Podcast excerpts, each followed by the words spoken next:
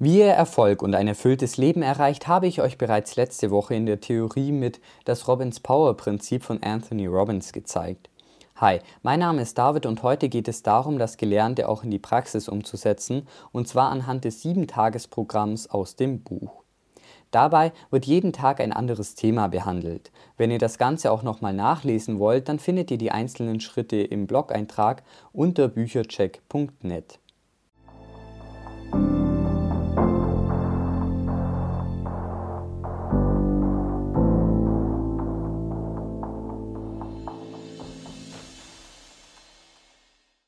Am ersten Tag geht es darum, seine Emotionen in den Griff zu bekommen.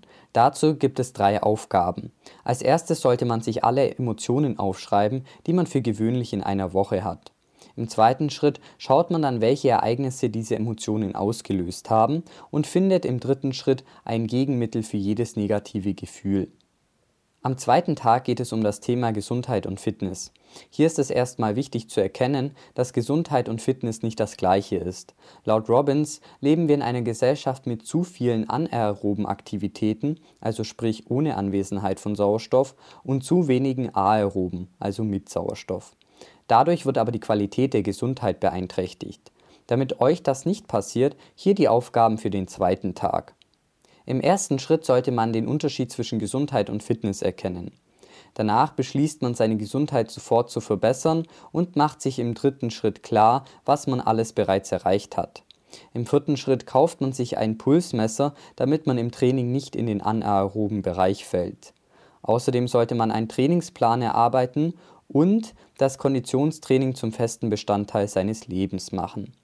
Übrigens kann Sport, wie alle Gewohnheiten, die Spaß machen, zur Sucht werden, allerdings natürlich zu einer positiven.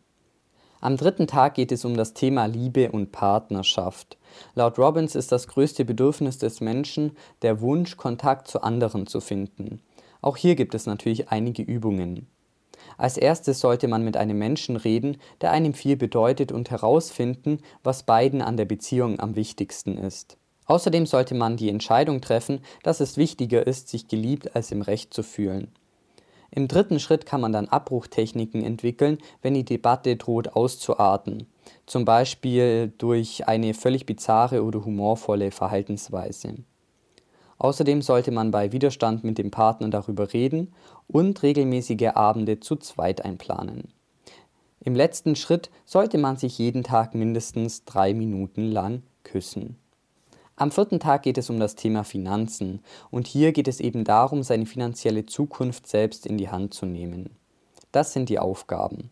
Im ersten Schritt überprüft man seine Glaubensprinzipien und passt diese eventuell an. Außerdem entwickelt man ein Verfahren, um am Arbeitsplatz eine Verbesserung einzuführen, auch wenn man dafür nicht bezahlt wird. Dadurch kann man aber seinen Wert erhöhen.